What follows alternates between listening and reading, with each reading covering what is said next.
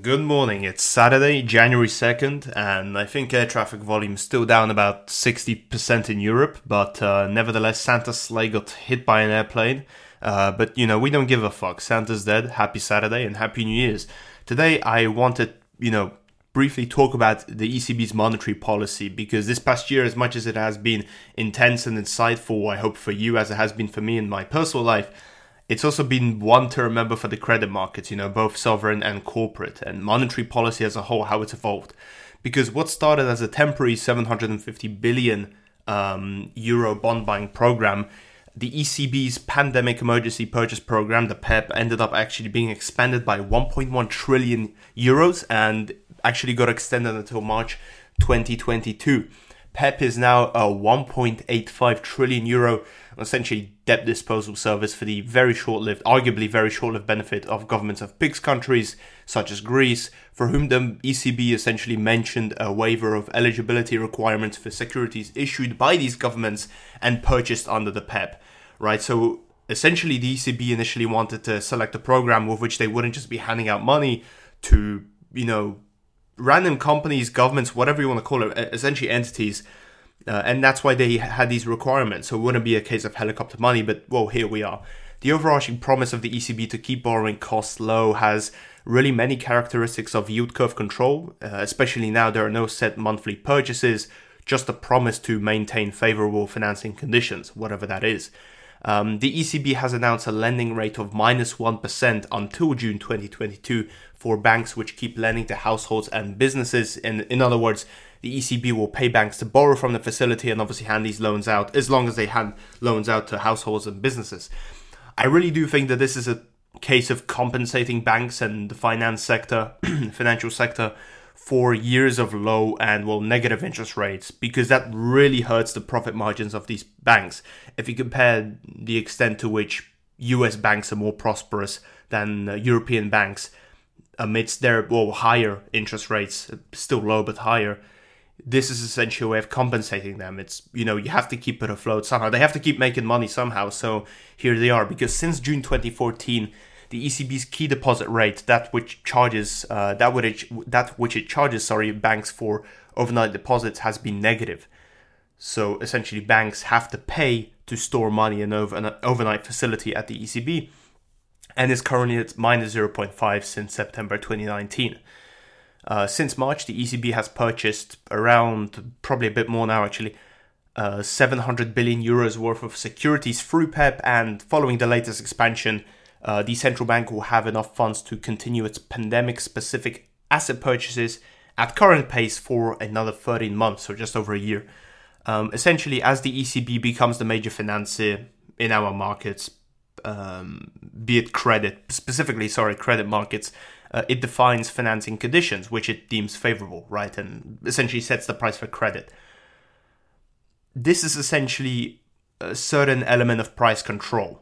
And on the onset of a crisis, when people go crazy and there are very extreme circumstances, such price control may actually be close to the true, quote-unquote, true value of credit, be it sovereign or corporate, if we had less extreme circumstances, right? Comparing that to a pandemic, once-in-a-lifetime opportunity, but once-in-a-lifetime event, for us.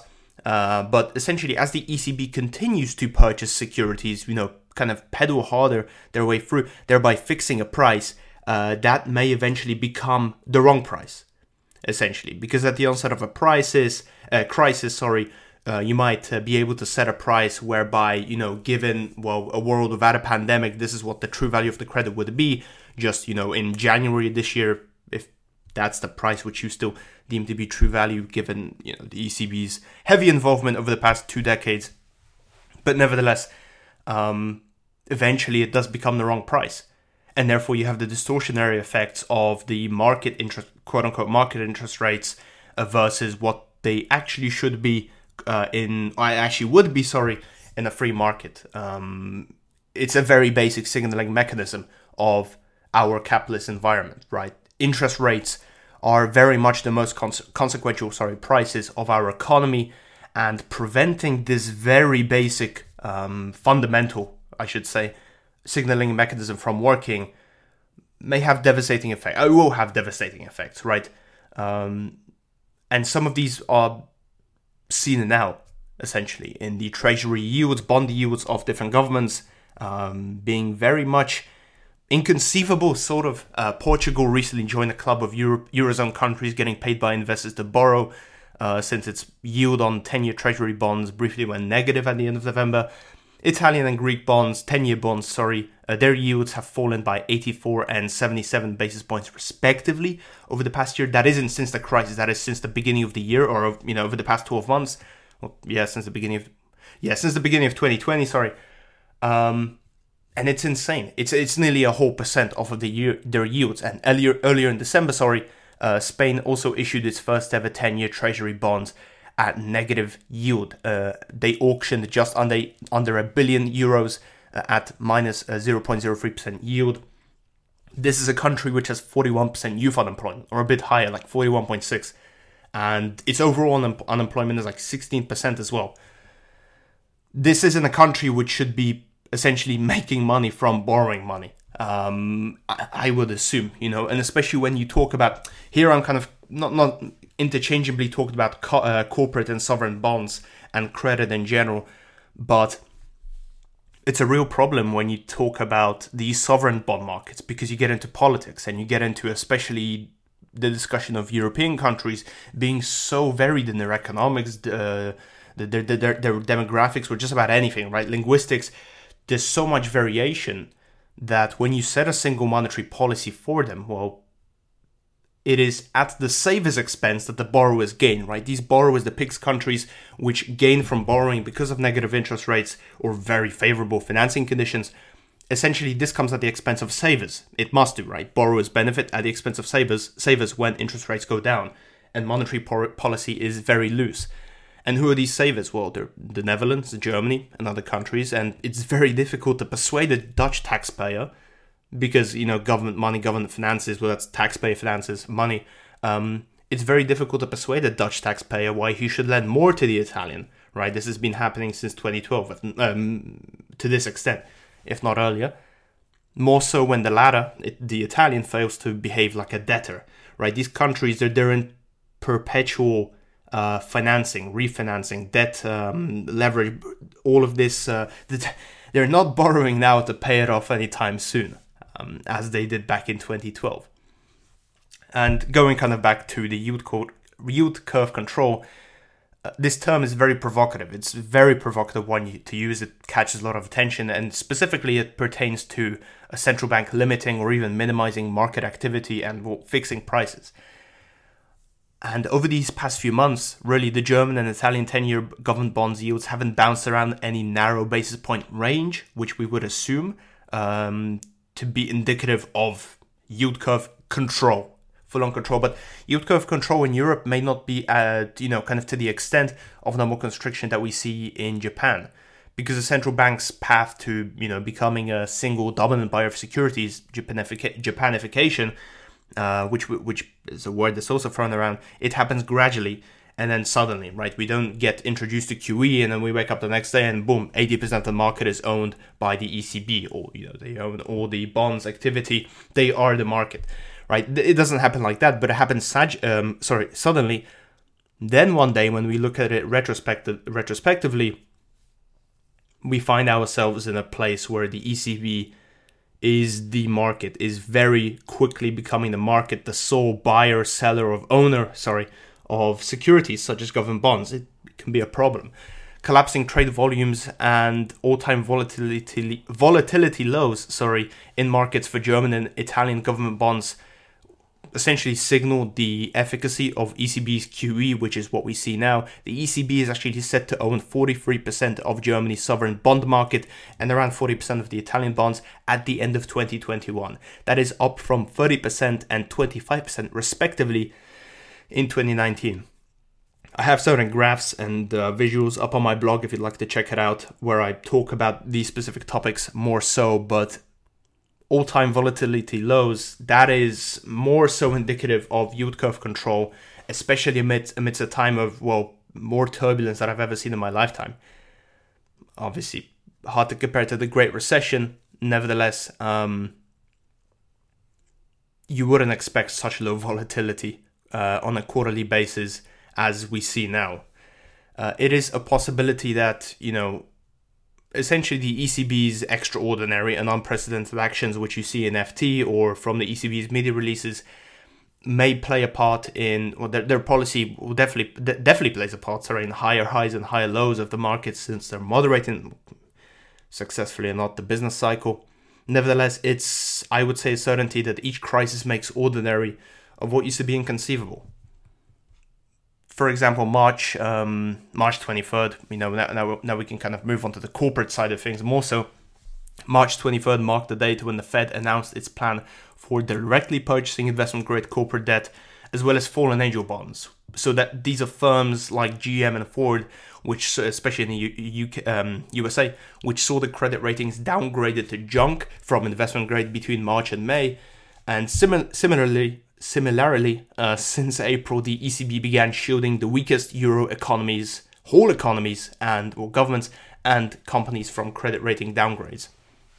This initial decision essentially came 2 days before a potential credit rating reduction for Italy by the S&P Global Ratings firm, showcasing how the ECB essentially wouldn't allow yields to rise, obviously thereby preventing Italy's fall into a sovereign debt crisis, as was Greece 8 years back. Today, you know, they're kind of preventing this fall today, and they're satisfying non-banks' liquidity constraint requirements. However, this liquidity does come in the form of more leverage, right? This is more debt, more ECB. I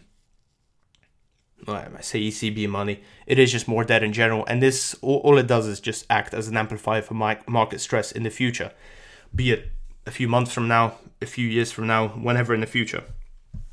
It risks the kind of short-lived, but short-term benefits of economic growth, supposedly, or asset price reflation, comes at the risk of long-term financial stability concerns. And the trade-off is something that the ECB and policymakers have to really take into account, because this is, you know, ironically enough, this is very unprecedented what we're seeing the ECB do now, I suppose. And, well, it sometimes feels like we're walking into this blind. Of course, in the sense that we cannot be sure of what are going to be the consequences of this. We're only yet to find out, and it's arguably good to be a little bit skeptical of these things, and definitely take everything with a grain of salt. Nevertheless, and we can see this really. The euro high yield option adjusted spread index. So this is essentially just high yield junk corporate debt in the euro in the eurozone. The spread between this high yield bond, corporate debt, and the appropriate or relative, essentially, government debt has fallen down to a 350 basis point pickup over government bills, right? So corporate debt, as of December 24th, corporate debt has fallen down to a 351 basis point pickup over government bills, far below its 866 point close on March 23rd, right before all of these announcements and packages and monetary stimulus, but it's still 16 points above its January spread. So January 31st, the high yield option adjusted index had a 335 basis point pickup over government bonds. Now it has a 351 basis point pickup. Nevertheless, it seems like, you know, the ECB has achieved asset price reflation very quickly, in fact, and maintains financing conditions favorable, supposedly. Individual European governments still continue to provide deficit finance support for SMEs, you know, small, medium enterprises, and the unemployed. But still, European institutions really do have a long way to go in achieving, for example, target inflation and promoting economic growth and recovery, something that's been very inhibited over these past few years since the financial crash, the Great Recession, and really, Europe may have survived the heart attack of the coronavirus. Obviously, we're talking about the basis point spreads, especially on you know, the government bonds level, which nearly pushed a lot of these PIIGS countries into a complete sovereign debt crisis. At least on the face of it, we see that things have cooled now. But again, like I said, Europe may have survived the heart attack, but now it has to make sure that it doesn't get addicted to the medicine, to the drugs that it's taking. But we're only yet to see where this goes. Anyways, Happy New Year's, happy Saturday, January 2nd, and goodbye.